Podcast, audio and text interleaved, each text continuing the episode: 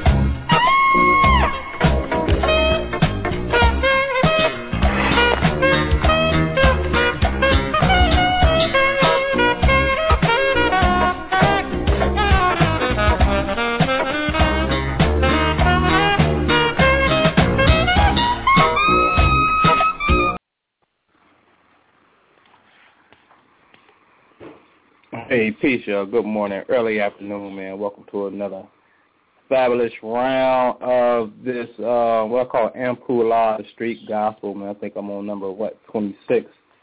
And today we're going to tack on lesson nine. Three more lessons to go, Lord God. Um, man, that time go fast, man. That, that actually means that's 12 weeks, man. So we on nine weeks. Um, and this week is really all about tapping into what we call your um this is but really this is really your superconscious mind. This is where you start to um think outside of the box. This is where you start to explore philosophies and religion. This is where you mentally connect yourself to God and you start to question yourself where you fit in the scheme of reality. Very, very, very important house. Uh, upon reflecting on it, um, I think I'm going to say this is one of the most important um, attributes, and, it's probably the most important house uh, because, again, it's only in this region of space, the ninth house in your chart, that you start to reflect on who and what God is. and again, how you fit into the overall scheme of creation. It's the first time that either mentally and or physically you travel outside of yourself. This is why they call it the place of foreigners or foreign countries. Um, this is a time where you give up your traditional beliefs and you need to go explore something pretty much from a different culture. All right, so this is going to be an interesting dialogue right here, real fast. Go through the wheel. But of course, visit the website, myastrologycoach.com. Uh, click on the events tab, man. Register for the spring equinox if you have not already. Registration is only $99, man. We're going to be in New Orleans for the spring. Uh, having a phenomenal time, man. We're just gonna kick it all day in the NO, do some tour, uh, to, you know, do a little tour in New Orleans on Saturday. Check in on Friday, may kick it on Friday night a little bit, tour on Saturday, um, um, and even doing some work on um, Sunday where we go to a spiritual place, ancient site, very, very, I mean, magnificent ancient site that's there. Um, from um, a little ways from New Orleans, but in Louisiana in itself, man. Uh, in fact, man, we may actually put together a little special team that's there that may want to take a little journey because the prime minister is working on something uh, in which there is a significant ancestor, ancestor um, that's buried in Louisiana. Uh, however, it's a few hours away, so we may have to go take a little special journey so you never know. This trip right here is just definitely going to be very, very interesting, all right, as they all are. Visit the website, myastrologycoach.com, and click on the events tab. Um, next thing coming up after that, I know that in um, February, mark your calendar, February 16th, February 23rd, if you can get to Columbus, Ohio, man, if you can get there, you're in the Midwest, come on through. Uh, we'll be at, we'll be at Ngozie's which is um, 4430 Westerville Road. You can call my man D'Lo for more information, 614-202-4512. February 16th, I'll be releasing the Jewish um, ransom on Black Power, Columbus, Ohio, exposed. And then I'll also turn right back around on the 23rd and open up for Arlene Bay. He'll be there going in on the laws of attraction and science of manifestation. So Arlene Bay is on the 23rd uh, in Columbus, Ohio. I'll open up for him since he's talking about the science of attraction um, and manifestation. We're going to talk about your aura, the color, and, and, and, and showing you what you're working with. So I had an aura machine there. I actually, anytime you see me, I got it on deck anyway. Um, but specifically, I'll be at the Eileen Bay um, presentation dealing with the aura. So it's February 16th, February 23rd in Ohio, man. You know, look out for that. And um, and what else is going on, man? Um, oh man, big shout out everybody who came to that last radio show. What we call it the Three Wise Men Radio, the Three Kings, um, Minister Jew Sheikh Muhammad, and myself. We did a radio show called The Horror and the Guru, and we get a lot of positive feedback. Our next show is scheduled for the 16th. So in 2014, we're gonna bump it up, and we're gonna do um, bi-weekly on Thursdays. So we every other Thursday, twice a month um, just sharing some phenomenal information. The next show is already set for January the 16th, so that's a Thursday at 9 p.m. And um, we're getting into filial piety, which deals with um, the science of ancestral worship, with, with the importance of it, if it's important at all. Where is it in your birth chart? Um, what do certain cultures say about it? Where is it in the Holy Quran? Where is it from the Kemetic point of view? Where is it from from from the um, from the biblical stand, standpoint? What is an ancestor? Um, and you know, uh, our ancestors stuck in this particular reality, and we don't even know it. And if they are stuck in this reality, how can you get them out of this reality? You understand what I'm saying? So we're gonna get into this whole science of ancestral worship and why it's even done, and what obviously what the significance significance is. So tune in on the 16th, man.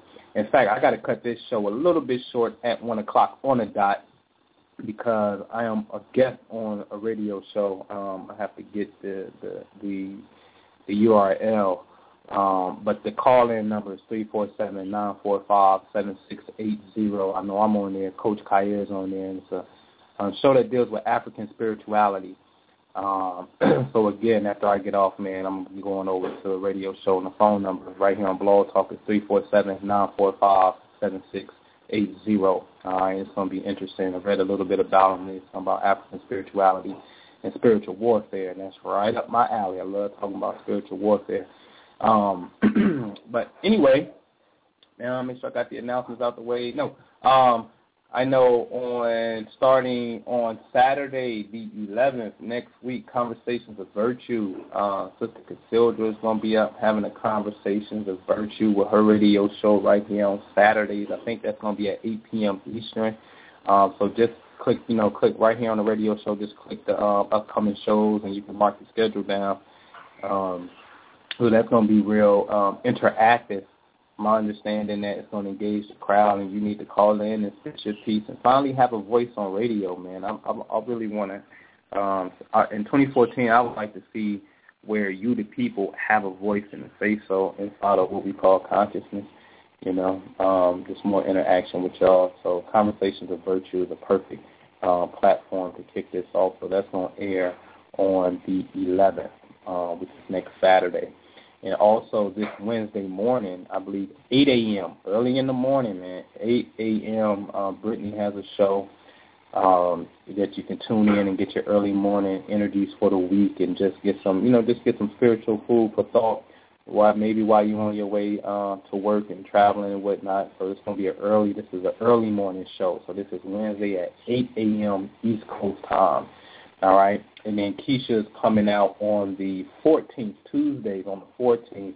Um, Tuesdays now will be at 12 noon, which will be Tarot Tuesdays with Keisha. For those of you who can't get readings on Fridays because of the line is jam-packed, you may have an opportunity to get a reading with Keisha on um, Tarot Tuesdays at 12 noon Eastern Standard Time. I believe she's going at 12 noon, or she may go at night. I don't know quote me on that, but mark the calendar for the 14th, which you do Tarot Tuesdays. All right, so just staying busy, giving you the spiritual tools that you need to help yourself, further yourself, of course.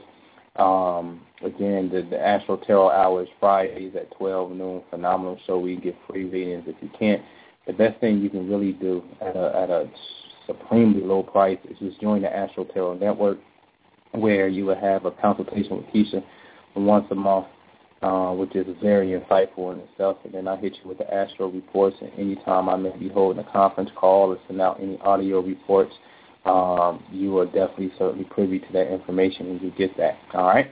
Uh, speaking of such, in the sky right now, we have a um, mutable, I'm sorry, cardinal T square jumping off right now with like the sun and Pluto and Venus It's all in Capricorn and you have uh, Mars over here squaring this energy in Libra, and then you know, across from Libra is Aries, and Aries we have Uranus over here. So this is a three-way right-angle triangle that's producing a lot of friction. Uh, I say it's not officially over until late July, all right, and that's dealing with the planet Mars when it leaves this particular zone. And of course, the Sun and Venus will leave much faster, but Pluto will still be in Capricorn and whatnot, and Uranus would definitely be in Aries. All right. Um, so a lot of pressure for us to begin some things, go in a certain direction, start something. All right. If we don't want to start anything, this is when the energy can become very turbulent and, and, and explosive. All right. I'll talk about it plenty of times on other broadcasts. Just got to go back in the archives and get it. All right. Um, let's go through this. Lesson nine.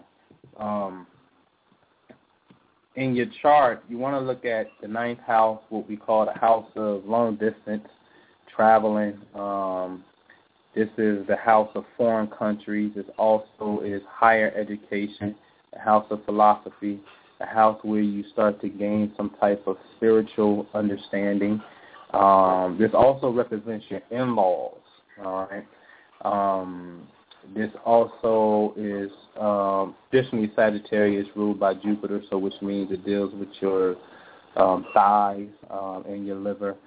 Um, and this also deals with not only is the house of philosophy, this is also the house of law and courtrooms as well. All right, this is higher education to the fullest. This is going back to college or just going to college, going back to college, or going in some type of school of thought that forces you obviously to learn something before you go into the next house, which is next week, which is career. So you go to you go to college, the ninth house, before you go get you a career. You see what I'm saying? Which is next. So I want to talk about this particular um, aspect right here. Um, which is pretty cool. This also really represents your third child. I should have told y'all that. Um, the, the fifth house is your first child. Um, the seventh house is your second child, and the ninth house is your third child. And then the eleventh house is your fourth child. All right. Uh, so this gives you some type of um, insight on the psychology of your children, particularly here. This is your third child, like I just stated. All right. Um, since here we are dealing with the spiritual pursuit of one's consciousness to expand, think outside of the box here, to grow, uh, to get the courage to travel the world abroad or at least mentally. Again, this is where you ask the question, who am I? Why am I here? And you start to seek the answers for that. All right? Now, if you have Aries here, um, ruled by Mars. Really, we can do it by planetary wise because the seven. Well, I tell you, the seven ruling planets um, rule the twelve signs of the zodiac, and because certain signs are dual rulership, such as Mercury rules Gemini and it rules Virgo. So if I give a Mercury explanation right here, I don't necessarily have to give it for Virgo and Gemini because we know that Mercury rules both of them. You see what I'm saying? So the seven ancient planets that actually rule over the 12 signs. So I don't necessarily have to go through all 12, but I will. All right? um, Aries here ruled by Mars. Mars in the ninth, Aries on the ninth. Um, this represents intense drive to facilitate um, um, higher growth as far as mentally, and you definitely, definitely, definitely will get out of the country. Uh, one thing with this ninth house, because it represents a travel energy, and Mars is an energy of dynamic aggression or just uh, uh, full of uh, energy. Mars is known to be accident prone, so depending on the natal aspects of your chart or what's going on, or what we call afflictions to ninth house energy or afflictions to Mars, just represent um, some type of issue while traveling and or um, not so good um, outcomes in courtrooms because of Mars being afflicted here and known as the Great Malefic far as the planets go. Traditionally, you would see Saturn being termed as the Great Malefic. Uh, we over here say it is Mars that is the Great Malefic. Both of them are considered malefic energies. Um, Mars here or Aries here, um, the higher education things to learn will, to me, will symbolize anything dealing with physical activity, combat, sports, um, security, um, any anything that's around that area, and it's just a very pioneering energy that has the ability to um, start anything uh, or lead the way into a new area after it learns something. Depending on what natal Mars is, that it shows you exactly what to do um, to tap into to tap into it and how you're going to bring it. All right. But here, this is a very, I like it because traditionally this is a fire house. Ninth house is a fire house ruled by Sagittarius. Mars and any type of fire signs does extremely well because the the, the uh, because of the psychology of the planet. Really, it, it just represents a fiery, go-getter, let's get out, let's go, go, go, go, go type of nature. All right. Taurus here, ruled by Venus. This is very artsy. Um, this is a beautiful, perfect vacation. Um, you definitely should travel the world, get out some. Um, this is about values and money. Um, you definitely should go to school and, and study up on finances. Not be afraid to study accounting or um, just anything that deals with um, increasing your financial IQ. Think and grow riches uh, rich, you know, um, things of that nature. Um, you know, this is a, a, a alley to my man, Coach Khayr. You should be looking at just increasing your network, man. Just thing, anything dealing with values, uh, anything dealing with finances here. But again, Venus has a thing where it's about fine taste art shows and music um, and nice food and wine and dining. So you get some of your best experiences um, with Taurus here or Venus here when you travel outside of the country. And since Venus has a dual rulership over Libra as well with Taurus, um, I might as well touch on Libra now, um, then this is dealing with your relationships are foreign. So this is a classic indicator with Venus in the ninth or Libra on the ninth. Uh, potentially you could be in a relationship, marry someone, um, who is of a different ethnic background. Okay, um, your chart says so. So if you feel like you find uh, Brazilian women or, or, or Jamaican men sexy or something, you know, this explains why, because you have the Venus, the planet of relationship, um, associated with the rulership of this particular house. All right. Um, if it's Libra, uh, it's definitely higher education. Um, this is definitely uh, uh, you are a justice official. Definitely, you need to go study some aspect of law for sure. All right, and it should be international law at that, and you you you'll do extremely well. All right. Um, moving over to Gemini, which is ruled by Mercury, has dual rulership. So I'll touch on Gemini and Virgo since Mercury rules both of them. Um, Mercury here is fantastic for traveling, fantastic for learning. I think this is perhaps a teacher's aspect right here with Gemini on the ninth of Virgo on the ninth Mercury and the ninth type of thing. These people love to teach. They understand philosophy. They understand religion. Um, but most importantly, they're going to travel. All right, they're definitely, definitely going to travel. So this is a traveler's marker. Um, you definitely need to pack it up and go somewhere and learn. All right. Um, moving over to Cancer. Um, cancer here, um, since the moon, this is an oxymoron a little bit because the moon rules domestic things, so it kind of sits still and likes to stay at home. Um, but here you having the urge to uh, potentially live in a foreign place. If you have the moon in the ninth, um, Cancer on the ninth, depending how the moon is aspected, since Cancer and the moon represents home and the ninth house represents a foreign place, then it's traditionally said that, you know what, you may live outside of the country. Or at least your home in itself may have a foreign theme attached to it for men, since the moon represents a woman, your mama could have always been traveling. Your mom could have been a professor, some sort of teacher, or represent, or you know, in some type of law aspect. Um, but it also represents you're seeking the emotional balance from a woman who has um, spiritual insight and a lot of um, philosophical understanding. Someone who is on a pursuit, a mental pursuit, a mental journey to learn. All right, that's what you're seeking for as a man if you have um, the moon here. And the same thing could be said if you have Venus here if you're a man. All right, and in a woman, if it's Mars here is what we did with Aries, you're seeking that kind of guy. All right. Uh, moving over to the Sun, uh, Leo being right here. Um, same thing as a woman, you're, you're seeking a man who has um, that philosophical pursuit, um, a spiritual guy um, very knowledgeable and well versed in some things. All right, not afraid to travel the world a little bit, and he's just his mental is just diversified. All right, um, Leo here brings a lot of creativity to this area.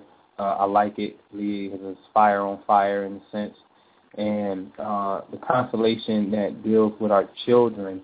Uh, can potentially give us some insight that our children can have um, of high pursuits, very high, a very high mental apparatus here. I like it a lot. A lot of fun romance um, goes on here. So these are romantic. Um, these are romantic vacations, um, and and this is also the vacation. If you go solo with Leo in this particular house, you go solo um, you're likely to have some type of romantic encounter. This is the perfect marking for Stella got a groove back type of thing. She's out and about and she meets this young fun guy and they're having you know what I mean? And that that's Leo on the ninth right here. All right.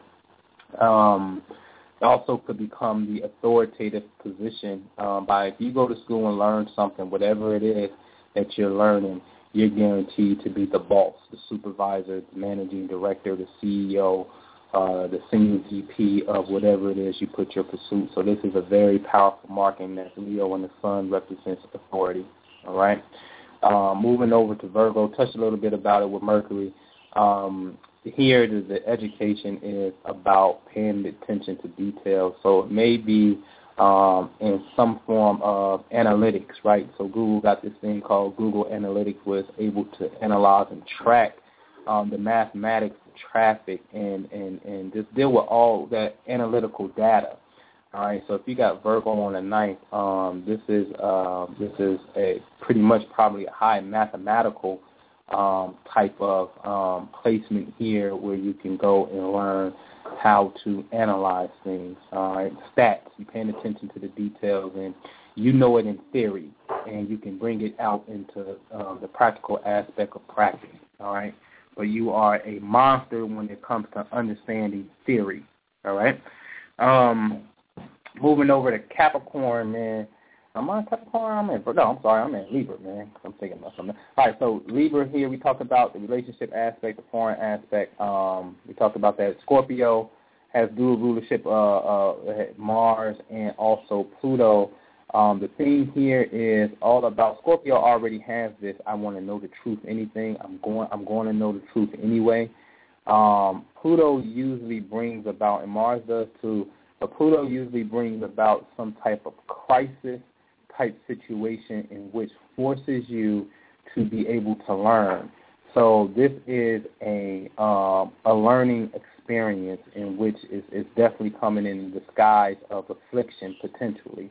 Uh, Scorpio here on the ninth house is is is is is not necessarily even fair um, because of the higher learning that's associated with the ninth house, but the in depth of the Scorpio frequency excuse me, or how much um, the native here can learn.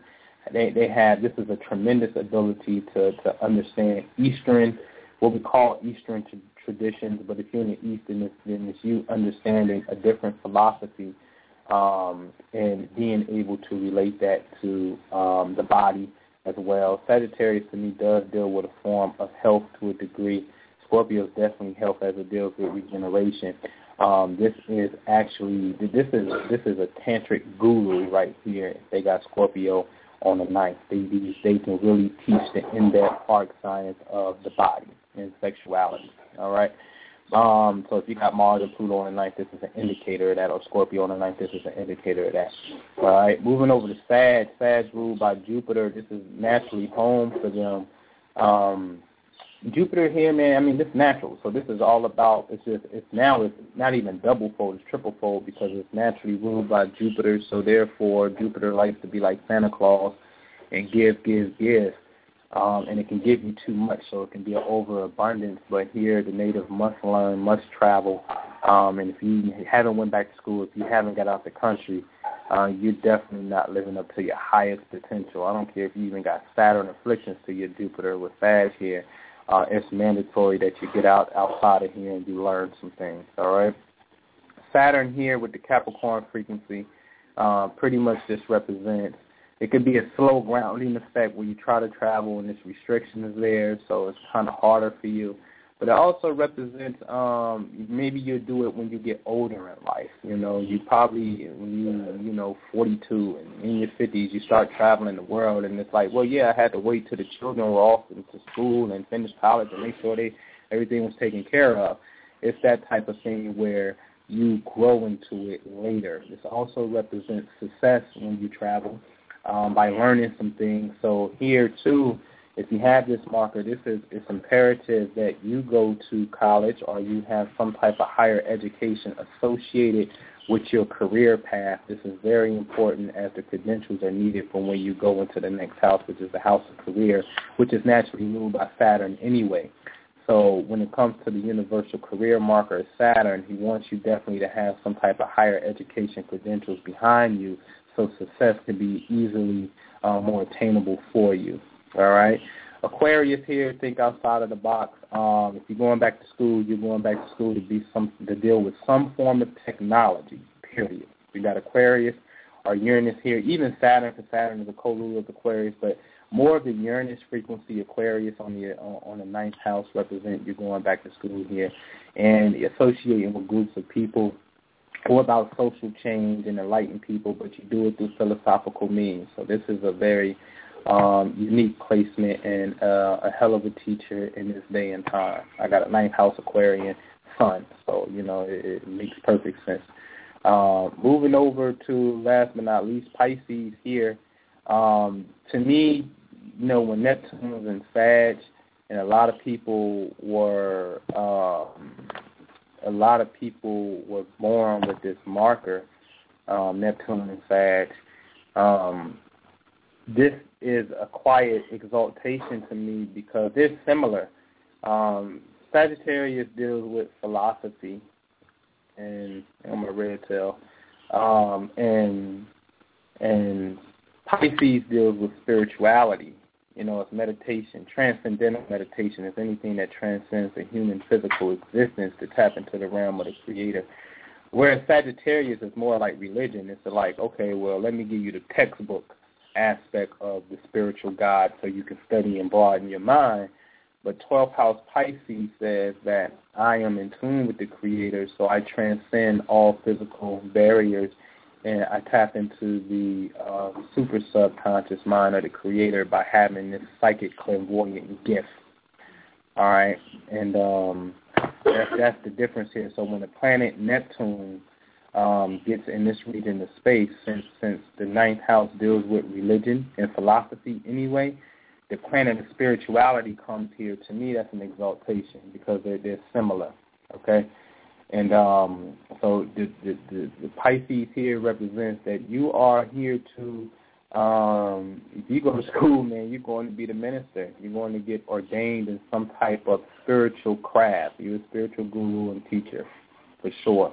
All right, and and and that's where you need to put your focus at. All right, and it's just real simple, man. Real simple across the board um, on how you just take these energies and you add them up real fast. You know what I mean? So, like I said, this, this show I got to keep it really short because I got to prepare uh, for a short interview for the next session. If you got any questions, you can call in, press one, and um, you know I help you walk yourself through the wheel so you understand where your higher education um, is at. All right, or how you going to start your pursuit to get to the Creator. This is how you get on the trail of the Creator right here in the ninth house. So call it from the two four eight nine seven nine. What's your name and what's your question? It's your boy Rich Black once again. I know I was gonna be the first one. What's going on? Man, you calling number one, man. What's good? Oh man, I was just coming on the subject. I um start I go back I start my class back tomorrow morning in um economics at Grand Canyon University and it's gonna be like my um third economics course I've taken in school and um I got uh-huh. the the Pluto in the ninth house with the Libra. Okay. And then you know I got all that I got all that all them planets in the eighth house with the Jupiter, North Node, and the Saturn. I got all that in the eighth, but I got that Pluto in the ninth, and I'm kind of like, like when it comes to that mm-hmm. school, like at Grand Canyon, man. I mean, I wrote 20 essays this past year. I wrote an essay on Oprah and Jesus. And um that school is like a Christian Jesuit school to where they they're more philosophical. Uh-huh. And um I mean it'd be some high debates and you know like an online forum because it's kind of like Facebook when you when you posting po- putting in post discussions in the class and everybody got different opinions. Uh-huh. You know, I had I had one one professor in one of my courses. She actually reported me to the dean that I was being a little bit holistic in my in a because you know I go outside of the the, the faith of religion. Right. You know, I didn't. I didn't try to. I don't try to. You know, implement or make someone believe what I believe. Because you know, when we dealing with this type of science and spiritual stuff, other people are coming with a pre-programmed disposition. You know what I mean? Absolutely. So you know, I just have to put that in as far as the education because I noticed, like at Grand Canyon, you know, it's a Christian university. I went to a Lutheran university two years. You know, I, I studied the Bible. I've been reading the Bible since I was five, and you know, I got to study. I'm like, look, you know, there's other things, other variables in society that you know, some of you know, just just to put, you know, and we got the internet. So I'm thinking most people with information are if you're not searching for information to better yourself, I don't know what people doing. right you know. But I, I, I didn't have no questions. I just had to put that in on that education because I got that Libra with the Pluto in there. You want to say something about that? Well, man, you know, it's a whole bunch of people that got Pluto and Libra, you know, um, which symbolize we'd go through, um, you know, we'd go through at least one relationship um, that will one relationship that's for crises um, that will force transformation to take place. But in this particular case, in the ninth, then it, it, it start talking about um, it, it it'll help us grow and understand our connection to the Creator and higher education. You know. You know mm-hmm. what? You know what's funny about that? You know, I like to give it to you raw on the table. I had went back to school a couple of years ago, and I was like, only had like I say, I had like one source of income. I had like a bridge card, a SNAP card, and I didn't have no money in pool. And like mm-hmm. soon, my cousin had called me said he was trying to get him back in school, but he was going about it a totally backwards way. And as soon as I signed up for school, I had I just gotta say I had like two extra income because all the school money, me being in the military, it kind of the um the Obama 9/11 chapter. Uh-huh. And what happened? It it started. I switched my whole from the MPIB. I switched over to the 9/11 chapter, and that became my source of income. And like I bought my car off that money, and my apartment, and just it just flipped. You know what I mean? As soon as I went into school, I like mm-hmm. to hear that too because I started to chop it up. right, right, right, right, right. Yeah. Yeah, definitely. But yeah, I didn't have nothing, man. I'm just saying what up to you. Okay, I appreciate it, man. You know how we do, man. I'm still hit you up, man. I was supposed to hit you up the other day, man, but it's, I, I got you on my sticky note right here, so I'm gonna hit you. Yeah, just get with me to like I'm good like after 9 a.m. in the in the in the in the in the weekday daytime. I'm usually on the computer or I'm I'm, I'm only take one class, so I'm pretty much got a space time, so you can hit me whenever you like. Okay, cool. That's what's up. Right. All right, peace. All right, nine seven three two eight zero. What's happening? What up, Uncle? This is the General. What up, Rick? What's good? Not much. How you been, baby? I'm good, man. I'm good, beloved. What's the word? Hey, man, this all love. Um, I got Scorpio there, and um, I um, I just I just want to ask you a question. It's kind of kind of off the subject, but I get uh, I get I get mad people calling me with, I mean, like suicidal situations. Like right. they they will they want to go out and like do actually bodily harm, and it's it's all due to their life situation. And uh-huh. I'm I'm wondering what is what is it? Why they why they coming to me? I mean, I don't I don't really look at myself as being like the voice of reason and nothing like that. But uh-huh. I, I don't know. I'm I that's why I'm calling. I'm trying to find out from you. Do you, is it something that you could tell me that I don't know about myself because we we don't know we really don't know ourselves like we think we do. Right. Uh, that's that's that's interesting. Let me see something real fast, but um, what you July twelve sixty five? Yeah. Yeah, so you listen, y'all. Don't give me your birthday. The reason I can do this is because you're a network member, and I can just easily go and make that happen. Um, um, let me see something here, man. I don't know if you got Scorpio there. I'm not. I'm not. I'm not seeing Scorpio right there on the ninth. Uh, when's your time of birth? Um, I, it's I still haven't. I haven't been able to narrow it down, but I I was told that it was in the early early um evening, early like morning. Right? Hmm. Like five. I don't know I think, huh? Okay. Oh, well, I had five. I had five a.m. for some reason. Um, but but this this is this is the thing. It's a couple ways we, we we we can get to this. We can get to this whole thing. Um, one thing is if you do have Scorpio on the ninth, or if I want to look at the, the the planets that you have in the constellation of Scorpio when you were born, such as Neptune. Um, you know, Net, Neptune becomes um, he's the most spiritually evolved one out of the whole out of out of the whole uh, uh, creation. uh, um, out of all creation, he he's just the most spiritually evolved one. So, because uh, he's a psychic imprint, he's a seal of the will through Pisces, um, and you know he's the one that allows you to see into the future uh, before the you know before events happen in our physical reality. Uh, so to me, Neptune is like God's eye. Um, hence, being in Scorpio, Scorpio, the constellation of death. Um, if the relation is that, it's because uh, if, people, if you experience that for people who want to experience death in your reality, they could low key they will see you as a spiritual guru in a sense because of the Neptunian frequency.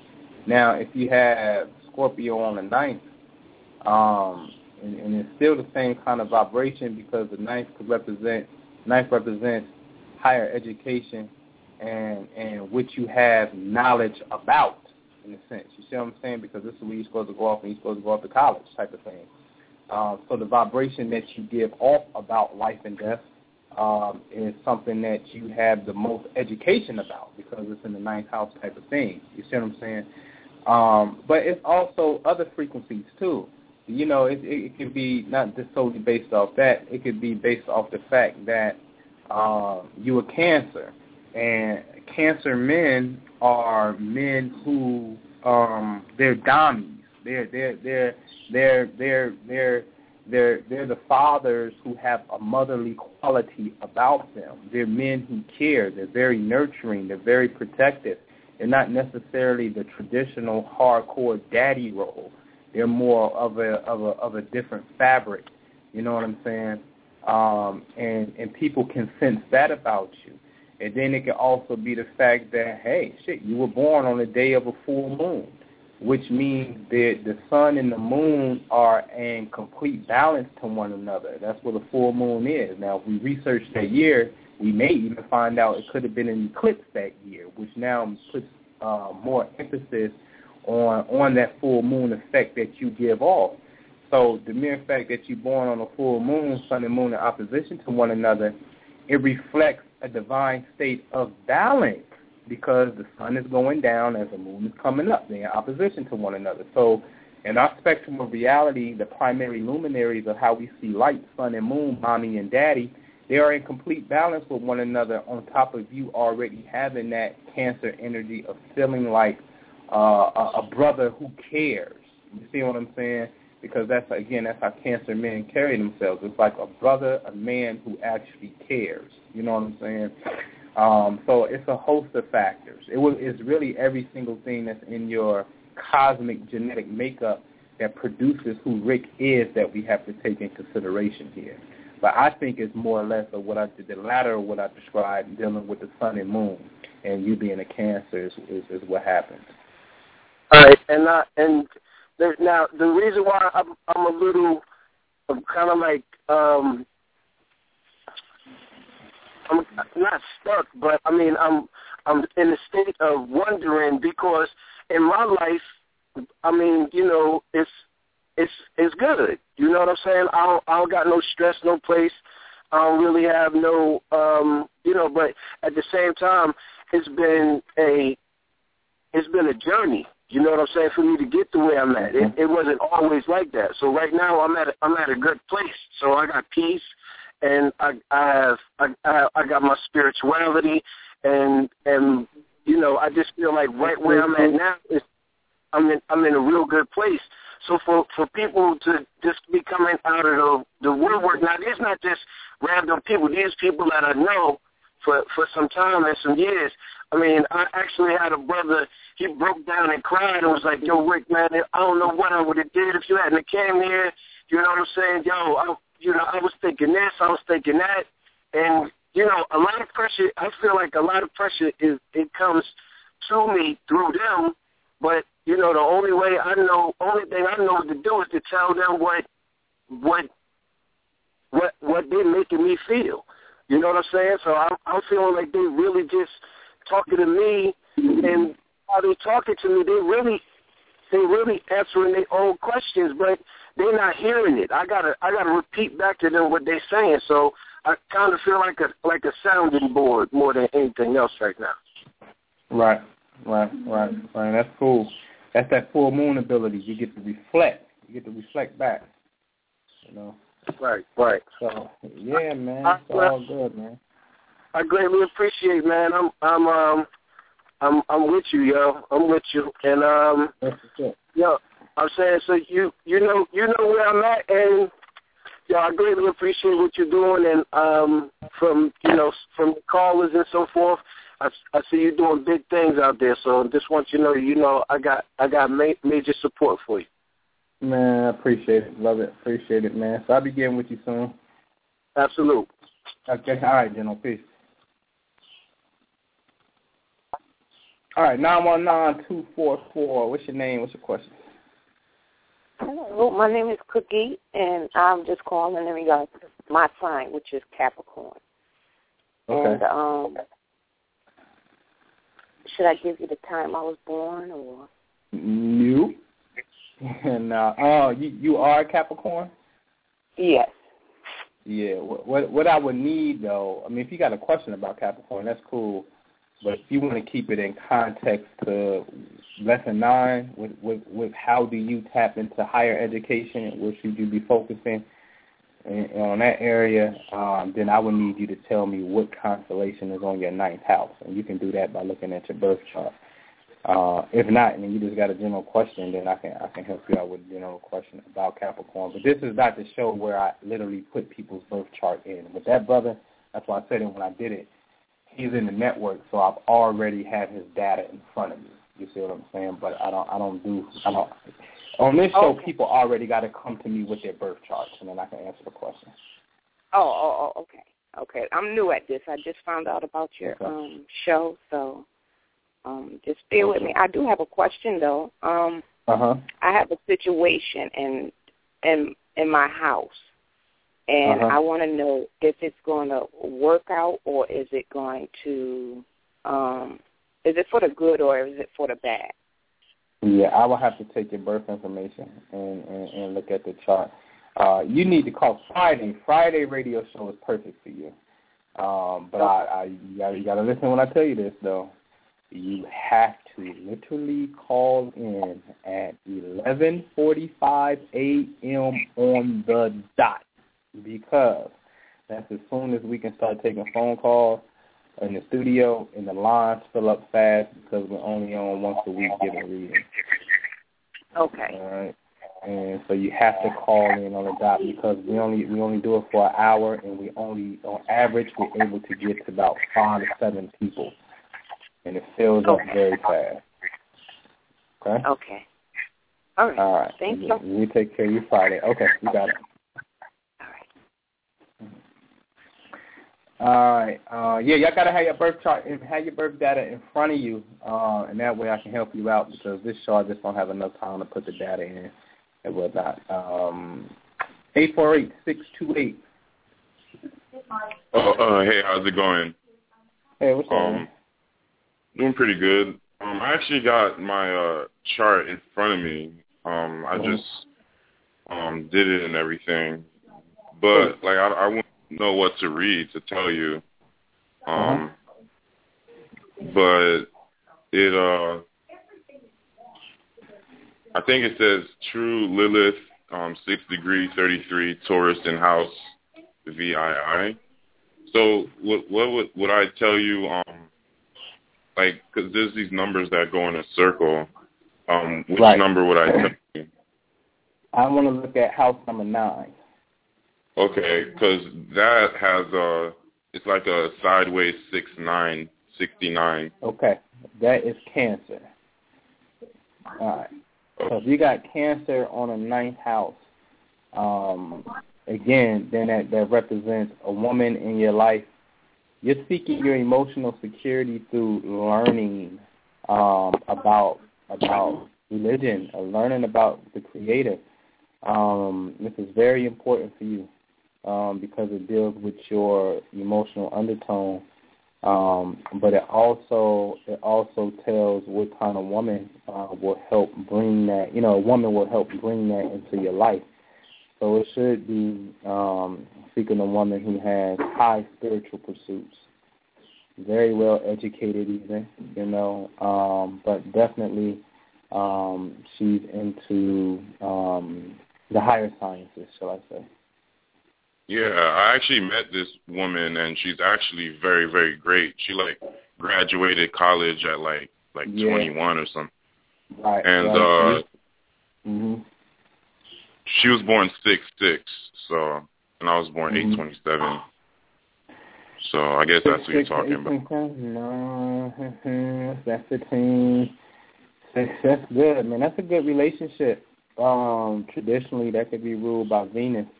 Um, so that's a good relationship, and if you were to pursue that relationship, you need to um, pursue that relationship and, and and do things on Fridays to enhance that relationship. Um, and but the the only thing is this, bro, because your universal number, you always give to the other person in your life, period. Um, and with, with saying that to say that her vibration becomes the dominant one in the relationship, and oftentimes when that happens, we can have a gender switcheroo and we don't even know it. And and what happens when when the gender switch like that, sometimes it's like this thing where a woman feel like, um, man, I gotta act like I'm his mama, or he just ain't man enough for me, type of thing, or vice versa, where it's like, man, she, I gotta act like I'm her daddy, type of thing. But in this case, you give to her, and the reason I come up with that is because, and everybody needs to listen to this, is because when the day of your birth, just the day alone, if it equals a nine, uh, nines always give mathematically to somebody else because no matter the number, it always equals the number that it's adding. So if 9 plus 2 is 11, 1 plus 1 is 2. They go to 2 again. If 9 plus 3 is 12, 1 plus 2 is 3. They go to 3 again. Nines are universal that always give to the other person. So if you're born on the 27th, that's a 9. And she born on, what, what she's born on the 15th? When she born? Six six. Six, right. So right, she born on the sixth, and nine and six is fifteen. One plus five is six. It goes back to her. So anybody who you deal with in your lifetime, whether it's business partnerships, it just don't matter. You're so universal in your approach. In your approach, you're like, you know what? It can be your way because I mastered all these other numbers anyway. You know what I'm saying? That's what nine represents. Um, so just keep that in mind. It's her flow, and that's good because guess what? That that that looks like it says that she doesn't have to readjust herself to adapt to you. What if the relationship would have equal, let's just say a three? That's not your vibration. That's not her vibration. You see what I'm saying? But you allow her to be herself, and that's what you do as a universal number. You allow people to be who they are, and they don't have to make no adjustments. You just flow. So that's a great opportunity. But again, I just want you to be aware of that because sometimes as men, it's like, well, I got to take charge or do this, like that type of thing. Whereas really in your nature, it's about allowing the other person energy to flow. All right, but that's um that moon going back there, Cancer on the ninth. That's what I'm talking about. A woman who's about higher education, and you found one who graduated early, and that's where you seek your emotional, um, feminine compatibility with right there. That kind of woman. That's a perfect example. Cool, cool. I appreciate that. Yeah, that's exactly what I've been feeling too. So Mm-hmm. Absolutely, Yeah. man. So if you yeah, if you pursue it, Fridays make Fridays a special day. All right. all right, no doubt. I appreciate that. Okay. All right, you got it, brother. Peace. Mm. All right, call a friend nine one nine seven nine eight four two four. You up next? Nine one nine seven nine eight. What's happening? Peace, peace, brother Anpu. How's it going? Hey, I'm well, man. What's up with you? Good. Uh, this is brother Al. Um, I um, I want to first and foremost say I appreciate. Um, well, I'm on your Facebook page as well, and when you uh, post up the Zohar, the readings from the Zohar, um, Yeah. those are some powerful, powerful readings. And I think that along with um, anybody who's who's heavy into astrology and wanting to see what's going on with their relationships and whatnot, I think the, Mhm. the the reading, the daily readings from the Zohar, like provide a foundation.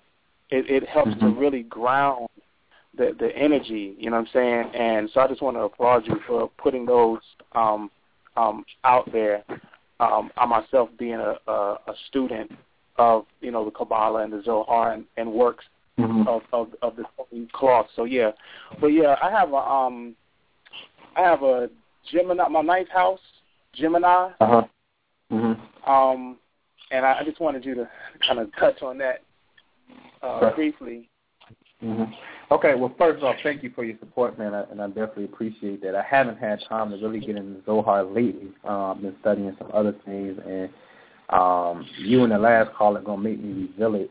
Uh, on February, I'm working on something in the background. February 14th, about to create a relationship book club, um, but it's a place, it's a forum where we can come to um, via conference call, two conference calls a month um, where we're going to just have dialogue about relationships and really um, progress relationships and moving forward. Because sometimes we have um, plaguing issues that we need to discuss, and we may not know how to handle it. Uh, one of the rabbis um, that I study mentioned something along the lines of um, even even a fool wants to have um, peace in this relationship and wants to have happiness in this relationship. And I said that's similar to what I've always said. I said that um nobody gets in a relationship with the purpose on getting out. Like, yeah, girl, we're gonna get together and we're gonna break up in nine months. And we're gonna break up in three months. We're gonna break up in eleven years. Yeah. Like we don't get in it with that kind of intent. So what happens? So the rabbi says what happens is is is simply we're not educated on love relationships. We we haven't been educated about it. We never necessarily some of us and probably majority of us never seen our parents um, educate, you know, uh, educate themselves, not alone educate us about relationships. And I know I haven't. I come from a different paradigm where the mom cheated on the dad and not the other way around type of thing. Um, and they didn't work through that. My dad was like, oh, no, divorce. You know what I'm saying? They they didn't work through that. And I think he, and if I get my dad on the phone right now, I promise you he'll start talking about my mama. You know what I mean? He never let that go either. You know what I'm saying? So uh, but it's tradition. It's classic because I have Saturn in Leo, which is a detriment, in opposition to my moon in the eighth house. That's parental karma. That's mommy and daddy fighting, and my moon is in the eighth house, which represents sexual secrets. So it was my mama who had the sexual secret in opposition to my daddy, who was Saturn. Like it's it's right there. You know what I'm saying? So, um, you know, so saying that to say thank you again, uh, and that's what the Gemini thing is. The Gemini on the ninth house um, Gemini is a cold constellation that really deals with uniting the male-female dynamics within your own self. And tarot-wise, mm. has been attributed to the um, card of the lovers because it's talking about a duality of minds. It's talking about um, this is the first time that you get to understand that you are Gemini or Mercury is considered to be a hermaphrodite. He's male and female. It's neutral. You see what I'm saying? But it's talking about the male feminine energies inside the self, and it's talking about the love, really. Um, and then the most essential thing inside of relationships being communication, right? So it's Gemini again. So the Gemini on the ninth just simply depicts that this is a classic learner, this is a classic teacher. This is someone that is more of a teacher than anything because Gemini represents um, I have to say something. I have to verbalize. Mm. I have to write it. I have to move my hands when I talk. I have to say something or I will die if I don't say it. And the ninth house becomes about that philosophical spiritual pursuit. So this is somebody who's the perfect orator of um, spiritual principles, spiritual things. Is how I see that. But it does absolutely have an undertone of love because I just said how the Gemini frequency, what it's really dealing with. You know, the male females inside itself. You know. Um, but yeah, you gotta you have to teach. So the reason why you would be attracted to a Zohar astrology and you will see that and you'll find it enlightening because your house of higher education is on the zodiac sign that deals with your regular mental logic. Gemini is said to be your regular intellect, whereas uh, Sagittarius is is when you say, you know what, I'm about to expand my regular int- intellect and go to college now. You see what I'm saying? For yours are married with Gemini on the ninth. Yours is married. They're together. Yeah, that's that's my whole entire chart where each house is in its opposite or each sign right. is in the opposite house. It's like a exact right, mirror. Right. You know, exactly. It's, it's, it's to say that because I have this book called um, Building Blocks of the Soul by um I think it's called his name is uh Matityahu Glazerson and the whole mm-hmm. book is like each chapter is one page, but what he what the author does is he shows the the the, the relationship between the male female dynamic in in marriage in relationships, but he uses various um, transformation codes to bring his um, you know, bring his points to a head. So he'll use like the Akbeka table, the Atbash table, various transformation codes to show the, the, the relationship between the male-female dynamic. And this is like my favorite, it's like my favorite book because it constantly reinforces the, the, the reason why we need to, like you said, educate, be educated in our relationships on how to thrive in our relationships. And so, um, um, you, you hit the nail on the head, brother. You hit the nail on the head with that one because that's exactly what I do. Is off the radar. Um, you know, everybody pretty much knows me around my way as a teacher, specifically dealing with the Hebrew and the Kabbalah and the Gematria and just really breaking it down like pound for pound. But I know for me, it's I'm in a position where I have to like really get out there and begin to um, be, begin to speak because it's humbled me and it's helped me in in so many ways, you know. But I had another question too. When you speak about uh-huh. your rap, I'm gonna I'm gonna I'm gonna, I'm gonna get off after this. But you spoke about. I've always been interested as to who, um, as far as like when you mentioned a rabbi that you learned under, is that via a book or someone that you know personally? Because I would like to just see, you know, see if there's any book that you probably would reference that I could probably get a hold of that I could check out that you may think would be good you know, just a uh, reference or whatnot. Yeah, absolutely. Um, well, when I when I speak, it's it's, it's book form in spirit. Um, Rabbi Shalom Arush, A R U S H. He has a book um, that we'd be going over uh, when we put the Cosmic Love Circle together. Um, you got a book called the Book of Emuna. Emuna means the perfect faith in God. Um, and he's a Hasidic Hasidic Jew, and it's funny because he's born in Morocco, which is but, mm. but moved to Jerusalem. You know what I'm saying? So he's really he's really, you know, even though all his life he's born in Judaism. You know what I'm saying? But the mere fact that he's born in Morocco, it, it tells you it's something else that's going on there. Um, so um, he has a few books, uh, one on women's wisdom to help women overcome their relationship issues, and one for men called The Garden of Peace um, as well. Then you know some for children, garden education, and and and, and um, talks about when you see him and you study him spirit wise, he he's in love with God. He fell in love with God, and he sees nothing but a bliss. Um, in fact, if you YouTube me, you would actually see him because he he speaks Hebrew, so he has a translator. Rabbi Lazer Brody translates for him. Um, but when he ain't even talking and the translation is somebody's translating for him, he's sitting up there smiling and he's he's bobbing his head because he he didn't tap into his zone where he he's a, in Sufism. I never forget this.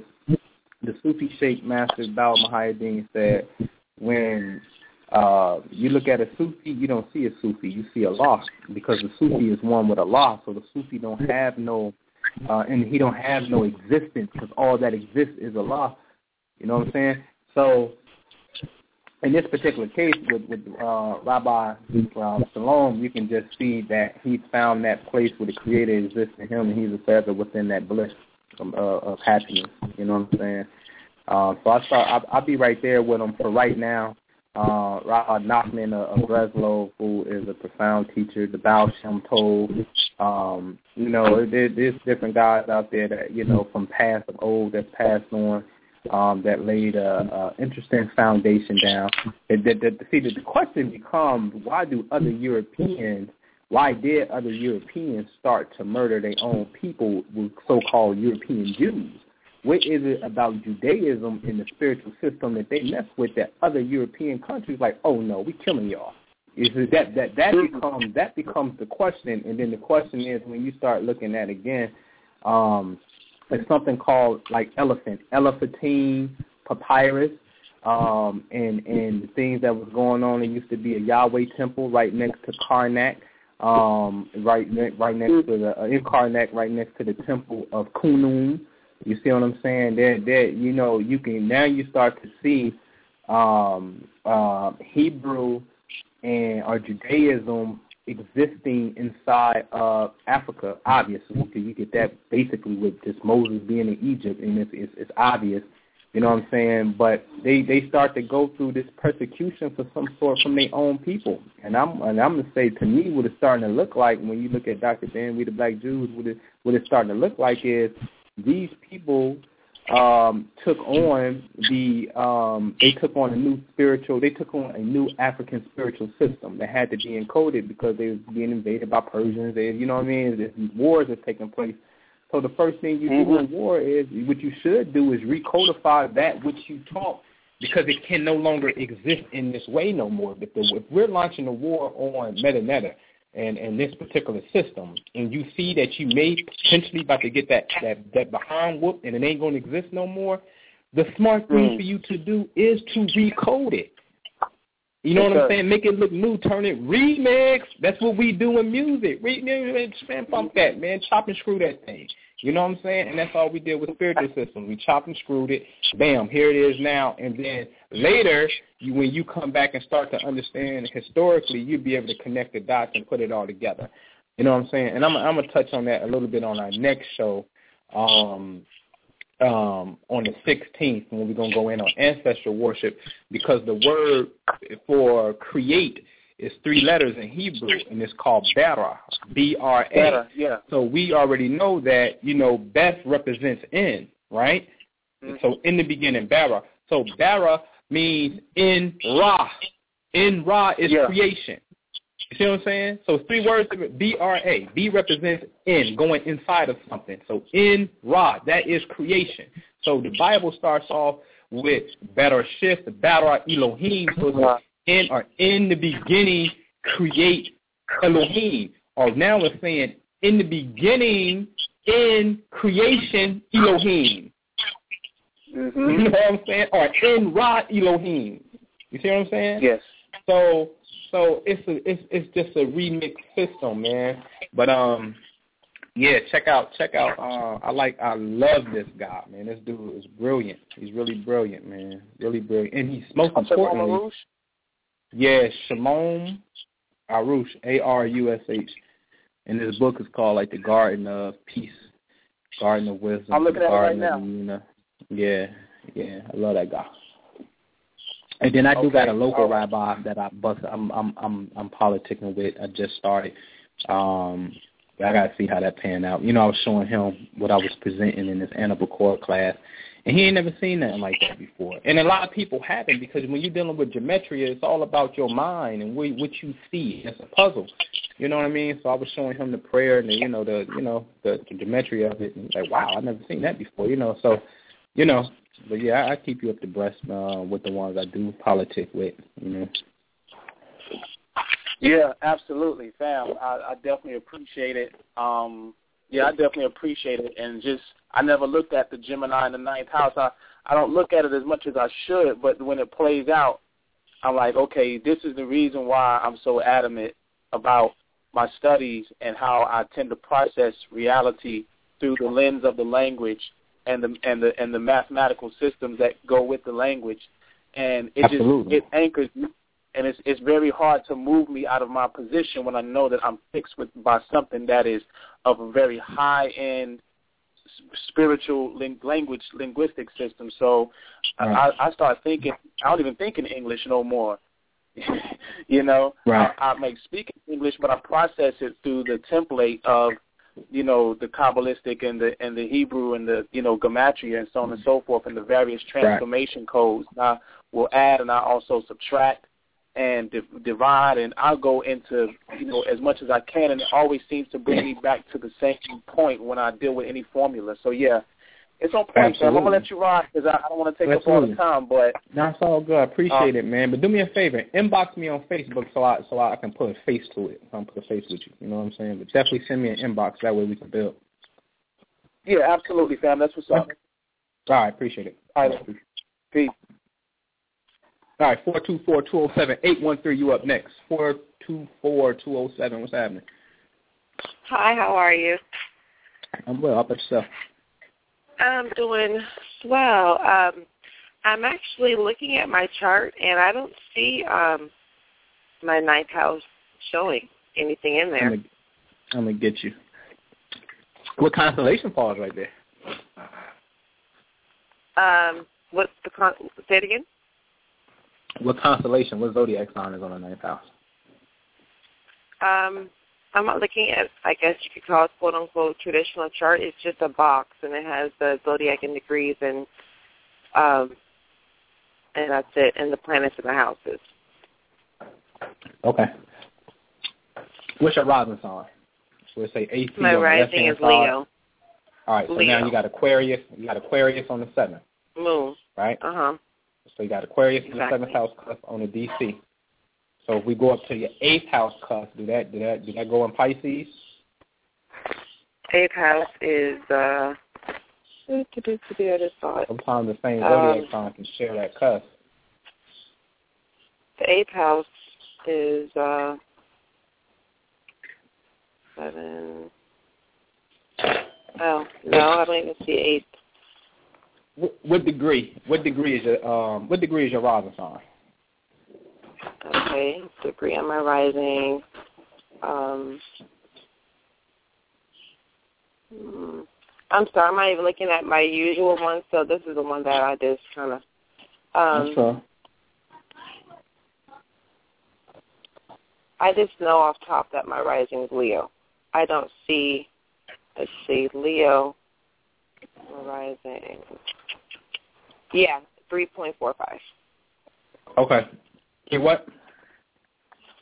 Is a is a is um that's the rising for Leo. Okay. The so your three degree. degrees over there. So you three so your three degrees Aquarius. See that's why I need to know because you may have a split house over there. But traditionally it looks like maybe, potentially, maybe Aries is over there. All right, on the on the ninth house cusp. Uh, but this is easy to identify. You see that you see that DC where your seventh house cusp is, and how that falls on Aquarius. Okay, let's see. I'm sorry. I actually was looking for my more clear chart and it's not showing. Okay, hold on. Okay, so do I see what again?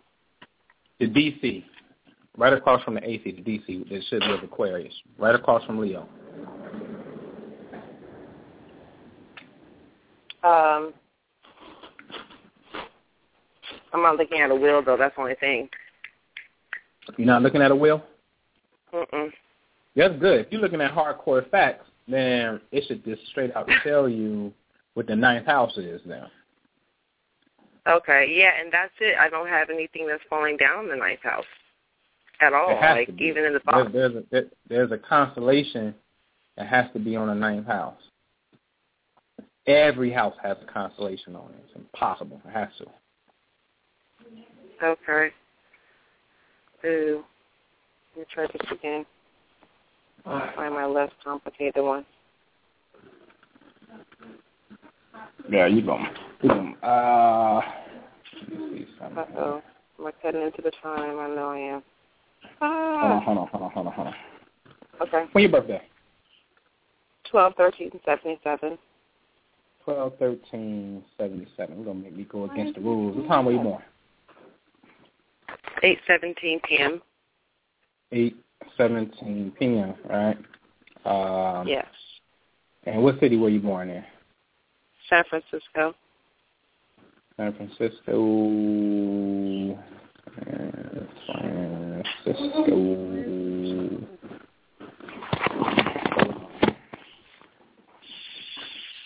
San Francisco Alright, let me see something.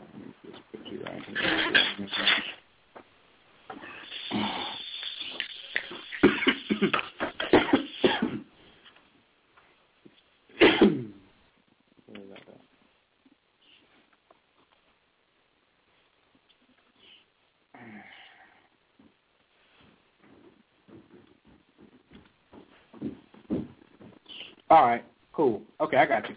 So, see, all right, so you got Aquarius there. See, right, I'm glad I didn't do that. That's a classic example. But see, just because Aquarius is on your seventh, it doesn't necessarily mean the next constellation, which would be Pisces, is on your eighth. Aquarius has two houses in your life. It's your seventh and your eighth. And that would have threw me off. The tradition, I would Oh. have put Aries there. But it's not. It's Pisces there. Pisces is your ninth house ruler. So this is perfect. Okay. This is the one that talks about how you get into higher education is based off the planet Neptune for you and or Jupiter. Um, but it's about it's about um, it's definitely about spiritual things, all all spiritual stuff. It's meditation. It's um, whatever your your thirst is into spirituality, because I consider this an exaltation because they're very similar. One is spirituality, one is philosophy and religion. Um, where you were born, the planet Neptune is in your fifth house, very close to your sun, very close to um, your Venus, and you know um, you're 77 baby, right? So um, you know we got we got we in part of that big generation. We got Neptune and Sag anyway. So you know it's it's it's, it's definitely um, it's all things Sagittarius for you because you just happen mm-hmm. to be a Sag. You know what I mean? So it's definitely right. all things Sagittarius. So um, it's about you know creativity, fun. You can actually teach spirit. You can actually teach children if you wanted to. Um, mm-hmm. Spiritual yeah. spirituality and meditate with children and things like that. You'll be you'll be darn good at it, really good at it. Um, and it, whatever you do, because you you got it in the region of space that deals with a lot of fun and creativity. Um, that's the key. Just have fun with it and make sure you're being creative as possible um, because you really have all of the spiritual energy in the area of um, what we call the house of power. And you can just do whatever you really want to do. As long as it's good, you can do it. You know, right. So you can do it. Awesome. Thank you very much. I appreciate that. Okay? You got it. Okay, take care. All right. You too. Okay, peace. All right, caller from the eight one three four nine five. What's happening? Hey, Uncle, how you doing? I'm well. How about yourself? I'm good. I'm good. I have a question. So, I have a stellium in Libra in the ninth house. I have Pluto, Saturn, and Jupiter, all in the ninth house. And what house is this again? In the ninth. Okay. Saturn, So, what can I, Pluto, and Jupiter. uh-huh, I have Saturn, Pluto, and Jupiter in Libra, in Libra in the ninth house. Mm-hmm. Wow. so what what what what do you have to say about that? What what can you give me on that? Um, well, you got the big boys. Saturn Jupiter conjunctions are um you just gotta take your time. It's not necessarily gonna come as fast as you want it to, like Jupiter would like to do since it likes being in this house because it naturally rules it. Um Saturn is in Libra, so Saturn's exalted. So um, he has a little bit more power over here, and he's definitely going to slow down that expansion effect. However, it's still going to come to you, but it's not going to come as big as you may like it to come, but it's coming in increments that allow you to expand critically and successfully. The Pluto dynamic is again just going through some type of um, some type of potential conflict uh, in relationships that have you see the beauty of God and what the Creator is. So all of this in relationships, it's about being in a successful, productive relationship that's about expanding. So the Libra constellation relationships, Jupiter here, naturally at home in this house, this is a relationship that's about growth, a relationship that's about maturity because of Saturn, um, in a relationship hopefully that don't have to undergo the crisis situation, but a relationship to get into the higher octave of Pluto is just about understanding internally, psychologically, what needs to die and what needs to come forth so you can be reborn again inside of profound spiritual information because you're dealing with the ninth house. So this is a relationship that, that, that caters to that in a relationship that's about studying abroad, um, whether y'all doing it through books or whether y'all physically going to the temples of Cambodia together. You know what I mean? But it, it represents two, and it could be, again, with Saturn, a little bit of stress there or, or opposition a little bit where it's not as easy but it, again, it represents um, being grown and taking your time, making sure you dot your I's, cross your T's, handle your business, so you can have a successful journey. Okay. Um, now with that, I know Pluto, like you were saying, Pluto, that's Scorpio, and I have Scorpio ruling my tenth house, and that's also where my moon is. Um, mm-hmm. As far as career career wise, you were saying that Libra, you know, could indicate some type of justice system or justice official. Like, what can I do as far as the career aspect of it with the you know with the learning? Well, if you have Scorpio if Scorpio rules your tenth, um, it's all things investigative, right? um, it's the private eye. It's dealing with estates. You could be an insurance person. Um, Scorpio, Leo, and Sagittarius, man, they they are the three most in-depth signs to me um, because they almost can go anywhere they want to go because it's so broad and it's just so rich, you know. Um, you know how like Taurus is definitely more of money and Gemini is more of talking and you know like everybody got more of their thing, but when you get into those right there, you know it goes from being uh, metaphysical investigator to being the coroner um, to to you know to dealing with money. You know, Scorpio is very rich here, so you really have to decide which of the Scorpion um, qualities that you identify with more. And having the moon up there in the tenth, uh, it makes it favorable for you to actually um, um, people who people. It's, it's easy for you in a sense to to to, to get into an authoritative position uh, once you do, you know, once you focus in on what you want to do here in the career factor. Uh, even though a Scorpion moon is considered to be a not so good moon, I kind of disagree with it. Uh, but nevertheless, it's still the moon in the tenth, and it represents public things. So you doing public things is great. Um, and you know, so it, it, I got to see the whole chart in totality, to be honest with you. But you got to first thing you do is just go look at the Scorpio qualities that you can identify the most with, because it's a form of healing. It's a form of the sexual arts. It's a form of, like I said, the money in the state. You know, it's very versatile. Um, once you hone in on which one, then that, that's the one you need to push, and you can push it publicly because of your moon in the tenth. That, that, that says that people um, will gravitate towards you when you do things in a public display. Okay. Thank you, thank you, thank you. Bye. You're welcome. You got it. Peace. Mm-hmm. Where we at here? Uh, three four seven five nine two. Hello. Hey, what's up, bro? Peace, brother. Um, I'm gonna have Gemini in the ninth house. Uh-huh. So, so with that,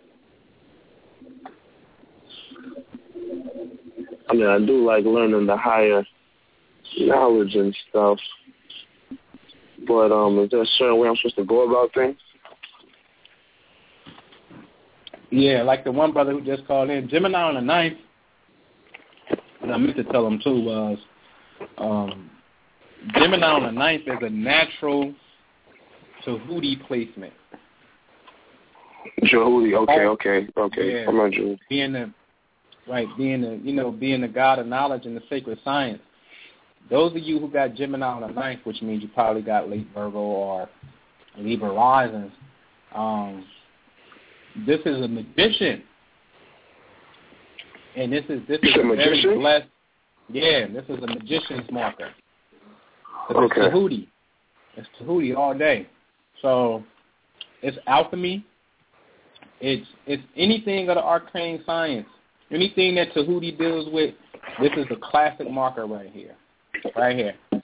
So it's alchemy, relationship, astrology, all the philosophy. Like how can you philosophy just you know how many different subjects of philosophy there is alone just to, to for the ninth house just to be the house of philosophy? You know what i mean? Uh huh. like Yeah. how many different world religions there are? Yeah and we ain't just talking about religion like christian. Like what about the religions of the inca? What about the religion of the aztecs? Like like just the study of theology period through different world cultures is is vast in itself. So that's a lot of information that sits right there in this region of space. You see what I'm saying? So with Gemini here, um, it's a classic Tahuti marker where you can learn a great deal of it. You can you can actually spend your life learning things. You can be a lifetime student, literally. Yeah. You know? Yeah, I feel you. But, um, the one thing I feel like my life is kind of telling me, because it's like, you know, like me, like I like to like, you know, talk about like philosophy and like intellectual things, but it's kind of like, like certain people kind of get the vibe like, I've like I feel like I know it all, but I'm uh, but I but, but I have no problem saying I don't feel like I know it all. So it's like life is kind of I feel like life is kind of telling me now like to kind of like keep certain of these things a secret and not all like like to kind of like limit confrontation because some people kind of take it the wrong way. If you I don't know if you understand what I'm saying. Absolutely. What's your sun sign? My sun sign I'm Gemini. Gemini. Right. So what happens is that's funny. Gemini on the ninth. Is your son in the ninth house too? My son? No, my son is in the eleventh house. Mm-mm. You you got Gemini on the ninth house, cuz? Yeah, I got Gemini on my ninth house. But your son is in the eleventh house in Gemini. Yeah, my yeah, my son is in the eleventh house. Uh uh That can't be. You said I can't It be. ain't that far. No, that's too far. That can't. Cause I was born, I was born in June, but you said as far as my chart, where's my son in in the in the houses, right? Right. Well, your son at in the houses?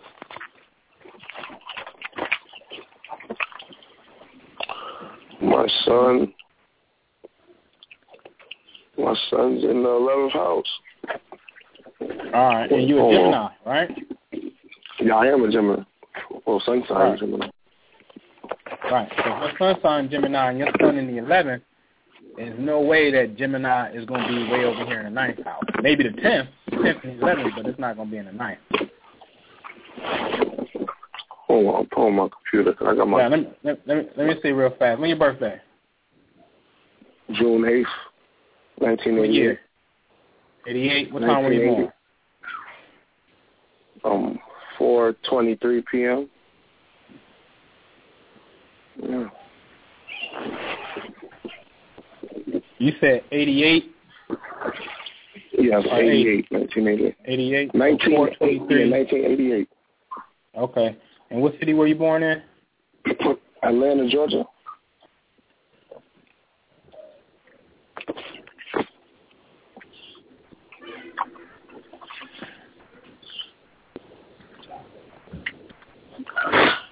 All right, let me see what you got here, man.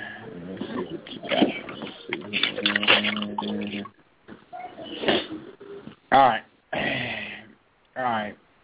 So, mom, see, that's why you said Gemini. Gemini, your sun is technically in the eighth. Your Mercury and your Venus is in the ninth when born. You know what I'm saying? So you got a, you got a, yeah, you got an eighth house sun. You see what I'm saying? Oh, Mercury, said Mercury So- and Venus is in the ninth house? Yeah, your Mercury and Venus is in the ninth.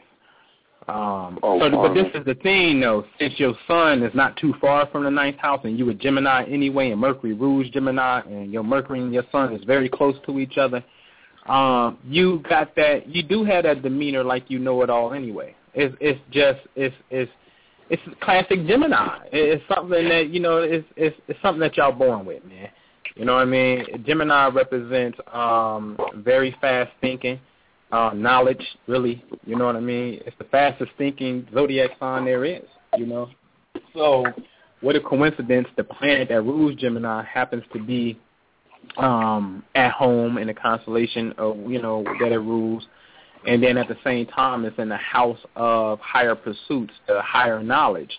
Um and and is is is you can't tell me there's no way you don't come off like that. Yeah, people perceive it comes off that way because um, you know, you got a very high marking. And when we talking about the ninth house and the tenth house, you would notice that these planets are the highest planets in your chart because at the time of your birth, they were the highest planets in the sky. Everything else was below the celestial equator. You couldn't even see them. They wasn't even visible.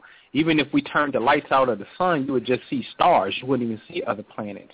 So these planets are the highest planets in the sky during the time of your birth. And, and, and when you look at your birth, people who were born in the ninth house, you were born after 12 but before 3 o'clock. You know what I mean? Like you're born up in that time. So you're born shortly at you're born shortly after midday. So midday is when the sun is at its strongest peak throughout the day. It's like, hey, look at me. This is why in masonry, when we get to the south, we call this station a junior warden. And his thing represents beauty because it's when the sun is at its highest apex for the day.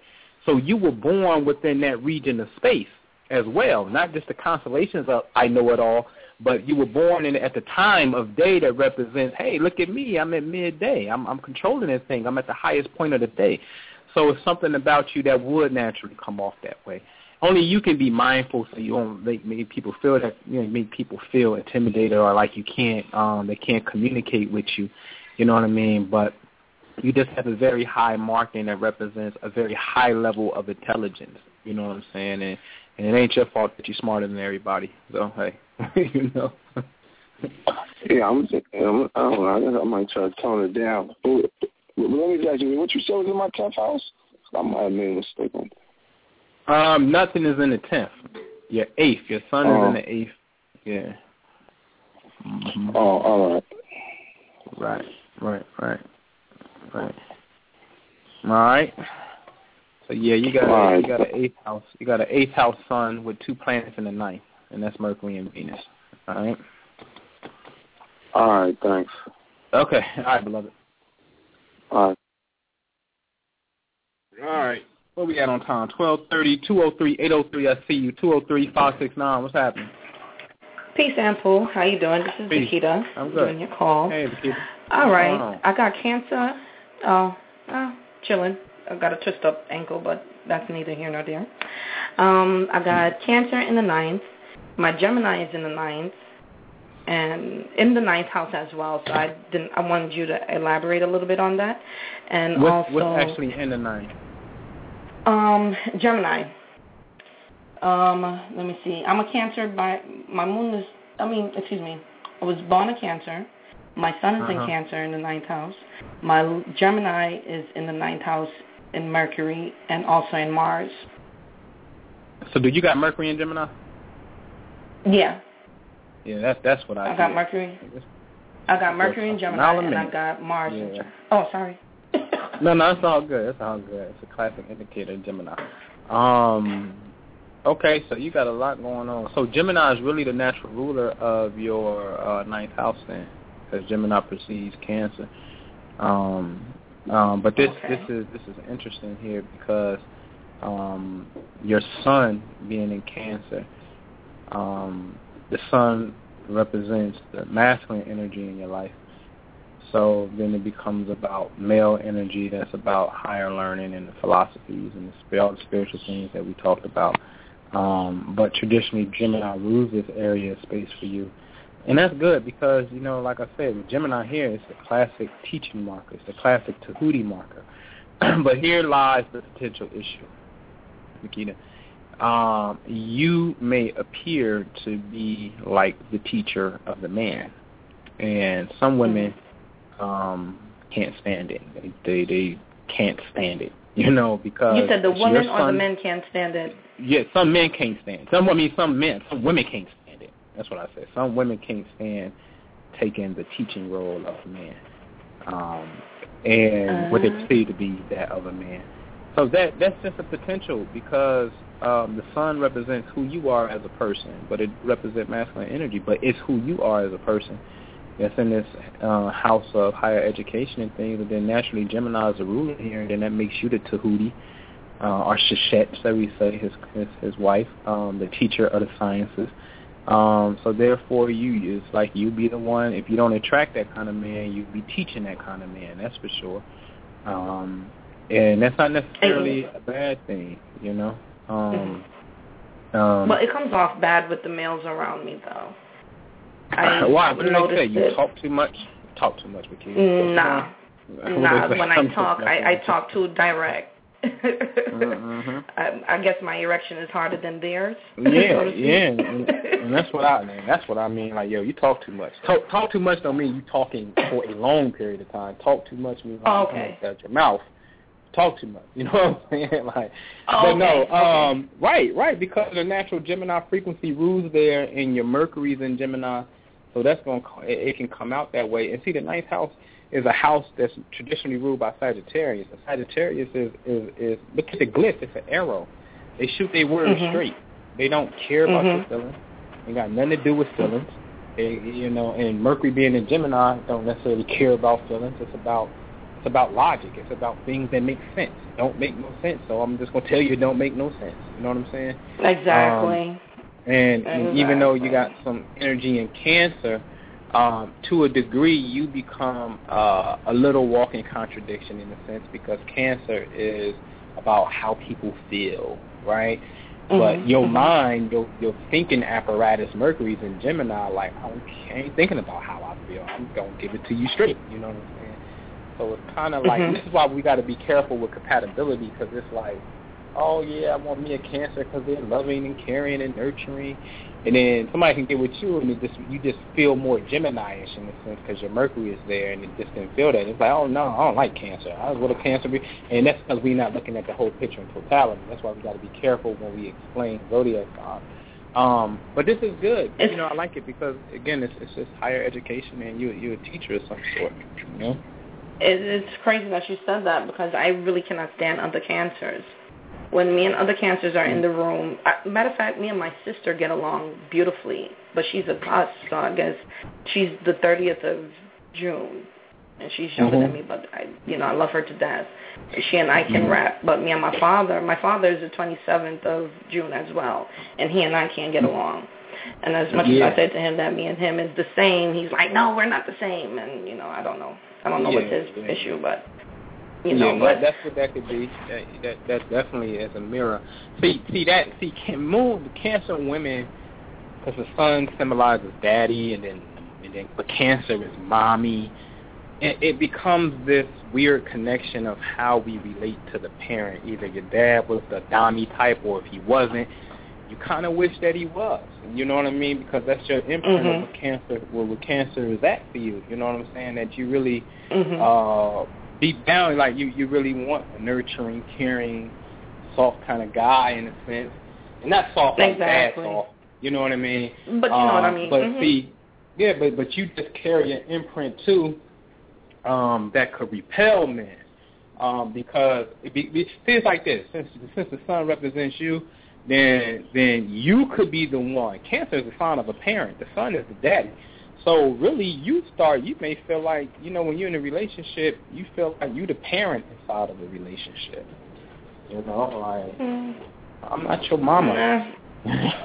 Right, I am not. Yeah, I, I'm just telling that. I cannot re-raise you, but I will retrain you. That's what I will do. right. Yes. And not to sound arrogant or anything. And uh, one more question. I wanted to know about secret enemies. Do we acquire Uh-huh. secret enemies because of past life karma, this life karma, or Mhm.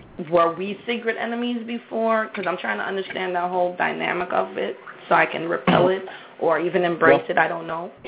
hmm Everybody in uh anybody in your lifetime who's an enemy of yours, anybody who you ever get in a fight with, um Mhm. anybody who you're in any type of uh productive, not even productive, let's just say a a relationship with, friendship, things like that. Uh, we got to remember that the soul is eternal. Uh, it, it Mhm. has so many lifetimes inside of it. It ain't even funny. And this is the reason why we can't remember um, things that we did two weeks ago. You know what I mean? Because it's, it's just it drives us Mhm. crazy. Um, but yeah, any enemies that you have in this lifetime are things that stem from a previous incarnation, without a shadow of a doubt. The case studies I've seen in it, um, and how you combat it is based off of your um, is based off of your response is the key to the situation. Uh, um, me and me and the prime minister was talking about how um, if if a person kills somebody, didn't God ordain that person to kill somebody? And truthfully Mhm. so, in a sense, because God's the creator, but at the same time, too, the free will thing kicks in because what you're supposed to do in a moment of conflict is understand why are you attracting that into your life. That's the key, because the, the key is when we about to get into a conflict, it's like it's not that you, especially if it's coming to you, it's like you're consciously, I think nine times out of ten, going to say, I do not desire to have this outcome. I don't I don't I don't Mhm. desire this. But since it's here, bump it. I'm about to deal with it and I'm about to smash it. You know what I'm saying? Mhm. The question becomes how do we attract that? Because both parties are going to say that they didn't seek this, but somewhere along the line, somebody felt slighted about something that was done, obviously, which Mhm. produces the conflict. You see what I'm saying? So it's how Mhm. you respond to the situation. So that's the ultimate grand test. So if you respond in a way that um, fights and it keeps going, and and you know what I'm saying, then it's something that comes back. The the the, the true the true science is um um when you get into when you get into the past life aspect and being able to properly see it and recall it, it automatically alleviates. And this is the issue. And I'm talking about physical ailments. We see that it does that. But it's also case studies that outlines how relationships have improved and they understood the psychology of the abusive relationship with their parent. Because in Mhm. the previous lifetime, there was a barn fire and and your your your daddy was your son and you escaped and you tried to go back in and he was calling your name and you didn't make it back in and he died. So now in this Mhm. incarnation, he your daddy who ain't about to let you do nothing. And he can't understand it. It's just a feeling that's there that's in his psychology that always got his neck his foot on your neck for some reason. You see what I'm saying? So Mm. the the proper way to alleviate it is to be able to come and see it for what it was and what it is and to no longer engage in it once you grasp the understanding of it. Then you free yourself from it. And this is why again when oh, people Okay. have the ailment and they see it and it's like, okay, boom, the ailment is gone once they once they come back to awakened state, or more, you know, when they come back to their regular state, because they already awoke. But you know, when they come out of the regression, it's like, bam, it's over, it's finished, it's it's, it's finito. And then you see it now, and Dianetics use a different technique. They they, they use the audit where they make you re- relive the scenario all over again. So you think about your worst case situation, and and you Mhm. tell the story, and they say again, and they keep making you say it over and over and again until you finally laugh. Right, So each time right, you right. revisit it, you you soften it up and then you accept it by laughter. That's their way of dealing with it, and it's effective for them and it's so-called clear people from the engrams, the mental energy that block you. You see what I'm saying? So once you're able to see it and accept it for what it is, and then you automatically free yourself from the mental engram that's inside of you. Thus, we free ourselves from the karma for other people once we are able to see what it is. So it's how you react to the situation by having true spiritual vision. Okay. I have one more question being that you have pointed out. Sorry, everyone. I'm almost that's done. cool. You said that the physical ailments hits us in the from the past to the new. Okay, I had a Virgo grandmother who had gotten burned from the waist down, and then my mother, who's also a Virgo, she had gotten burned from the waist down as well. Now, Mhm.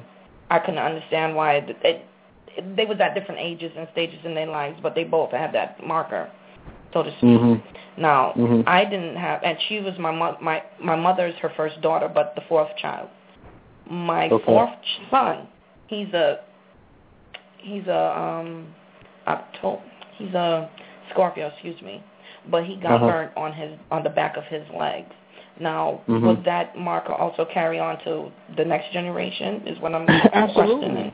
I, I, that's, that's interesting that Spirit just said use the burning technique in the example of reincarnation, and that's something that you experience, right? Um, yes, yes. yeah, that that that's called cosmic DNA. I did a whole presentation. I don't know if you was able to attend it. Um, Mm-mm. you know, I, I got my mama. I'll do it. You know, yeah, my you know my my mama got a Grand Fire Trine. My mama ain't up on no Mhm. science. She got a Grand Fire Trine. I'm born 18 years later. I got a Grand Fire Trine. I had my 1st Mhm. child when I was um 20. He didn't get the marker. My second child when I was 22, he got a Grand he got a Grand Earth Trine. You know what I'm saying? Mhm. At 22, then then my third child didn't get it, but my every odd, every even number child. Then my fourth child came when I was like 28, I believe, and then um, they got it. So it, it every other it was like every other child for me was having my first child no, my second child yeah, my third child no, my fourth child yeah. You know what I'm saying? Mm-hmm. So the same exact sacred geometry. And I ain't sitting up here saying, oh, my mama damn sure wasn't sitting there like, okay, you know what, I got this. I'm going to have my son in nine months because the planet's going to be looking just like mine. And I'm No, that ain't what happened. So the mm-hmm. genetic DNA is based off of cosmic DNA, right? So mm-hmm. something these events that occur since it's a cosmic phenomenon, and surely we can prove every time that those individuals got burned in your life, there was a cosmic phenomenon going on, and I guarantee you with Mars the villain. I guarantee he was in the he was in the mix somewhere. So mm. we got these markers. So therefore, if he gives birth, your son gives birth to a child, they had that cosmic DNA marker. They're gonna carry that out. The question is, so it where will be does on the it fourth stem child. from? Well, it don't necessarily have to be on the fourth child, but since you saw the rhythm, it could be, but it can manifest itself somewhere different. It skips. Sometimes it skips. Oh, okay. okay. But it's something that's definitely, obviously, it's something that's going on in your physical reality where you see the pattern. The question Mm-hmm. becomes: go look at the go look at those birth charts and see what the common denominator is, and then you know, Mm. but uh, it, it's it's it's it's likely to that pattern cosmically is likely to repeat itself again. You know what I'm saying? The question Mhm. becomes, you know, now you making me want.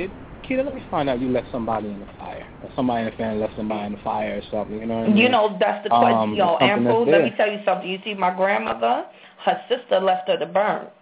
Okay? Ah, and she, uh-huh, matter of fact, uh-huh. my grandfather had got a, had gotten a dream and warned my grandmother not to go and told her not to do it, but she wanted extra money. This is the time when I guess the bootleg bootlegging was, you know, more predominant Uh-huh. than you know Mhm. factory work. So she ended up doing it, and the sister went to go steal and left her to actually die, and she did not end up dying, you know. But that caused a rip, and the sister actually used some other shit to, you know, contract my my grandmother. But thank God, my grandfather, being the spiritual entity that he is, you know, diverted it in his sleep and didn't even know it.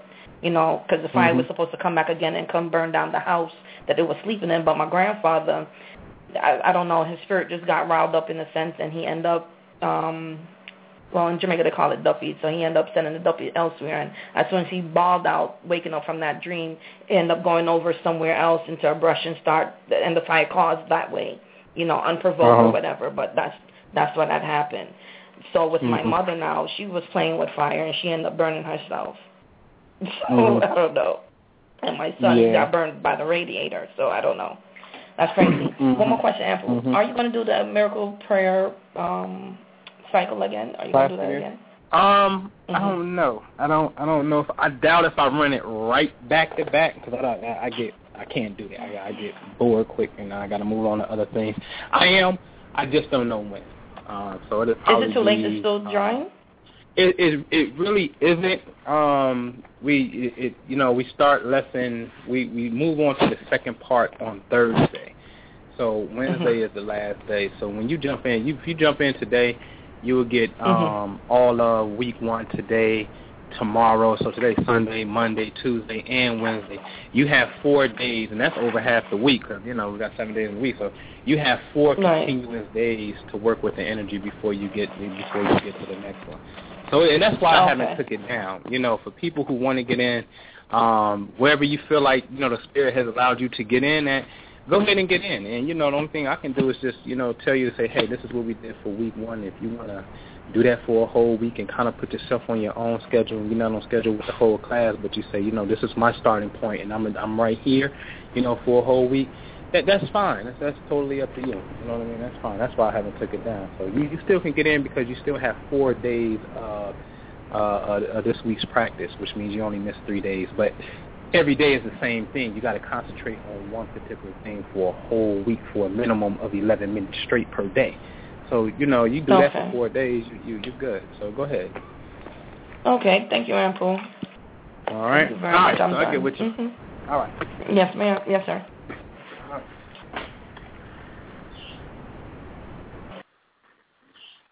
All right. Where we at? Nine one nine six four nine. Hey, what up, Anpu? You can hear me? Yo, what's happening? Yeah, I can hear you.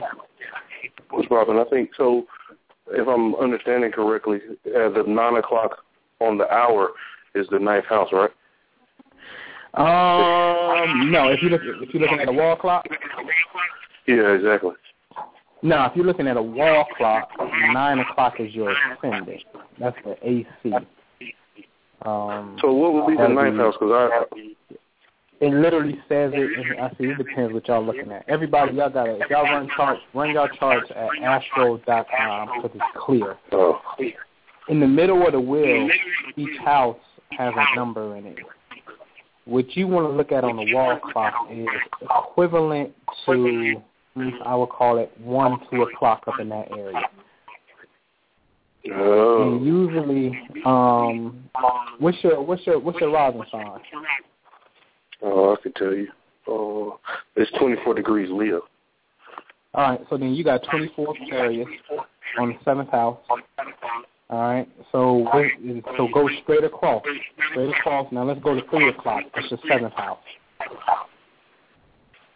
Now, three o'clock. Yep, three o'clock is your seventh house. Can you say what's that? That's the um. Oh shoot. What's there? So your seventh house should be 24 Aquarius. Okay. Should be. And then we go up two more times because we're trying to go up two more houses. So we should be, we should be over in um over in uh, Aries, man. But when's your birthday? Let me see real fast. It's um June thirteenth, nineteen eighty eight. I pulled my charter, but I didn't use the site that you're saying. That's good. June thirteen eighty eight. What's your time of birth? It's ten fifty five in the morning. What city were you born in? Raleigh, North Carolina. Yeah, two other callers from the nine one nine, so I had to raise my hand. Raleigh, Raleigh, Raleigh, North Carolina. Week. All right, let me see something here.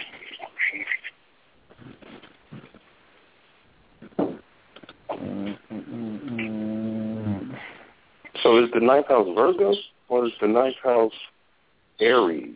It should be Aries. It should okay. be Aries. right, so you're 24, 18, 16. You're 16 degrees Aries on the ninth house.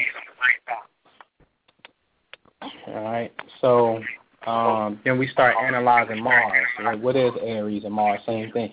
Uh, it's being a pioneer, jumping in head first, some form of fighting, combat, accident prone, um, but definitely has a strong drive to, to, to, to move. Aries is like, I'm not sitting still, I'm going to do it. Can't nothing stop me. So in this particular case, then this represents a strong initial drive to learn things. Uh, only thing we got to do now is go locate Mars. Where's Mars at when you were born? Mars is in Pisces. Okay, well Pisces itself represents the sign of um, spirituality, you know, even music as well, you know. Um, but it's all things spiritual. It's, trans- it's transcendent the physical plane, as I like to describe it. So that's how you tap into your higher education is by doing spiritual things. Uh, and that's why I said Pisces and the ninth house are traditionally the Pisces Sagittarian frequency are very similar. One is spirituality, one is religion. These are similar things. Um, so you got Mars here that just says, listen, this is where your drive has to be. But it's in your seventh house. It's in your house of uh, relationships. So now it also says that, hey, when you get in relationships or in order for you to tap into the realm of higher knowledge and education, um, then it will come through, um, it'll come through being in a productive spiritual relationship because where Mars is located at. You see what I'm saying? Um, and it also means if you travel outside of the country, since Mars is the ruler of your foreign travels, but Mars is located in your seventh house, if you travel outside of the country on a spiritual pursuit, you might find a partner because Mars is in the seventh house of partnerships. See what I'm saying? Um, but it also could represent too that you might have um, may have a little bit of what we would call exotic flavor in the sense of um, like in Brazilian women or whatever this may be. You know what I mean? Because your, your higher pursuit of Mars represents passion. Our, our sexual passions is in the area of foreign or foreign places. You know what I mean? But that's how you get into it, man. Okay, can I ask one more yeah. question? Uh huh. What would you um? You can mute me and answer my question. Uh, um, what would you recommend for like Sufi studies? Like, what kind of what books would you recommend? Sufi. Yeah, yeah, Sufi studies. Sufi. Oh man. Sufi, oh man. Yeah, go to um bmf dot org. To said B, like Bravo, Mike. Yeah, yeah. Bravo, Mary Frank. Yeah. Okay. BMF.org, which is the Bawa Muhaiyaddeen Fellowship. Um, and he got tons of books. Um, um, you may even catch some rare videos of him on YouTube, but he's speaking in Tamil, uh, ancient language of the Dravidians. Um, been also called in on the 16th. Call in on the 16th, and I'm gonna try to remember that question. But call in on the 16th too when I have Sheikh Muhammad in, because um, he's teaching the Sufi Islamic comedic aspect of it, and then he he he'd be way better to answer the question. But I know he's frequent. He's oftentimes at the Mazar of Bawa Muhaiyaddeen, which is the the resting site of, of the saint. Um, but you call in on the 16th too with that question as well. But I start with bms.org. All right, and can you repeat the number for the sh- the next show that you're gonna be on? Yeah, we on the radio. I to go over there right now. Uh, three four seven nine four five seven six eight zero. Nine four five eight six seven zero. Seven six eight zero. All right, thank you. Yep. All right. Appreciate it. All right, you got it, bro. All right, man. I think I got room for one more. Three three seven two five one. What's happening? Hey, Anpu. This is Damaris. How you doing? Hey, hey. Who is this again? Oh, I use my first name, Naima. oh, what up? What up, Naima? What's happening? hey, um, okay. I was looking at my ninth house, and I have a five planet stellium. I got the Sun, Venus, North Node, Chiron, and Mercury. And like everything except for Mercury is in Taurus. Taurus is on the ninth house cusp, but all the other planets are in Gemini. And I was just wondering, mm-hmm. you know, how that all works out. It's about uh well if they're all in Gemini again it goes back to the classic Tahuti marker. It's going back to um it's going back to teaching. You know, you ain't lying. Sure do got all of them there. Um, and even Mercury being so close, you know, so um, and plus your node is there, so you know it's about your soul's mission is there to grow inside of that science. Where you got to teach, you got to teach the world. But um, uh, the ninth house is an internationally known house. It's a, it's a place that takes you to international places. So with your sun there and your Venus there, and you already being a poet, you already being a, a, a artist in the sense of uh, you know, uh, um, it's, it's, it's imperative for you to travel uh, outside of the country. So what you do is um, you need to create you a YouTube buzz, and you can literally that's a trade. Gemini short travel, and ninth house is long travel. You you were always you were Rolling Stone, so you you were always you can survive um, simply by just doing spoken words or in different little venues across the country and and outside the country as well. You got to stick and move. Moving around is, is your absolute key. Once you get your base down where people can log in and find you, you need to always be on the move. You can never sit still with this kind of energy right here. Oh, on the go. Okay. Yeah, because I just like this week. I just like decided I was gonna just say, you know what, whatever. I'll just gonna take whatever little money I have and my few little things, and I'm just going to Atlanta next month. And yeah, go ahead. just try to wing it. So mm-hmm. I'm scared as hell, mm-hmm. but because I don't know what the hell I'm gonna do once I get there. But like I just know I got to move. Mhm. Mhm. Yeah, you got you got you got to make the move. You got to hey, man. It's it's it's you'll always be protected anyway because you got Jupiter in the fourth you know. Um, so you know that that offers a level of protection and whatnot, but it's imperative that you move around. You know, that that that helps you out a lot. Okay, that was the only okay. question I have. Thank you. Okay. All right, you got nine. All right, you got 60 seconds, man. Again, visit the website, myastrologycoach.com. Click on the events tab, man. Join the Astro Tarot Network. Me and Keisha is up on Friday for free readings. Uh, la, la, la, la, man. Where I'm at, like I said, man, me and Kaya is a guest on the radio show. The call-in number is 347-945-7680. They'll be talking about African spirituality. Um, I don't, I don't even know what they're going to interview me on, but your boy will be over there.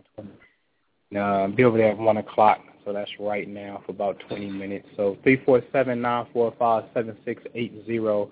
I'm interested in hearing the spiritual uh, perspective from the African spiritual systems and whatnot. All right. So, man, with that, family, um, we will see y'all soon, man. See y'all soon. And like I said, mark your calendar. Brittany is up Wednesday morning. Tune in Wednesday morning, 8 a.m. East Coast time. I know that's early, but just call in the number and press press your speaker button and see what she rapping about, man, to get the get the energies for the week and everything. And um, Saturday, Cassandra is up, and then on the 16th, um, we rocking out again. Three Wise Men. We're gonna go in the science, the importance of ancestral worship. It's gonna be a phenomenal show. Three Wise Men, Minister Jew, uh, uh, Sheikh Ahmed, and myself. All right, we call it the GAT team, the Grand Air Trine, the Gemini, the Libra, and the Aquarius. All right, so it's gonna be phenomenal, man. So until then, man, uh, come on over with me at three four seven nine four five seven six eight zero. Peace.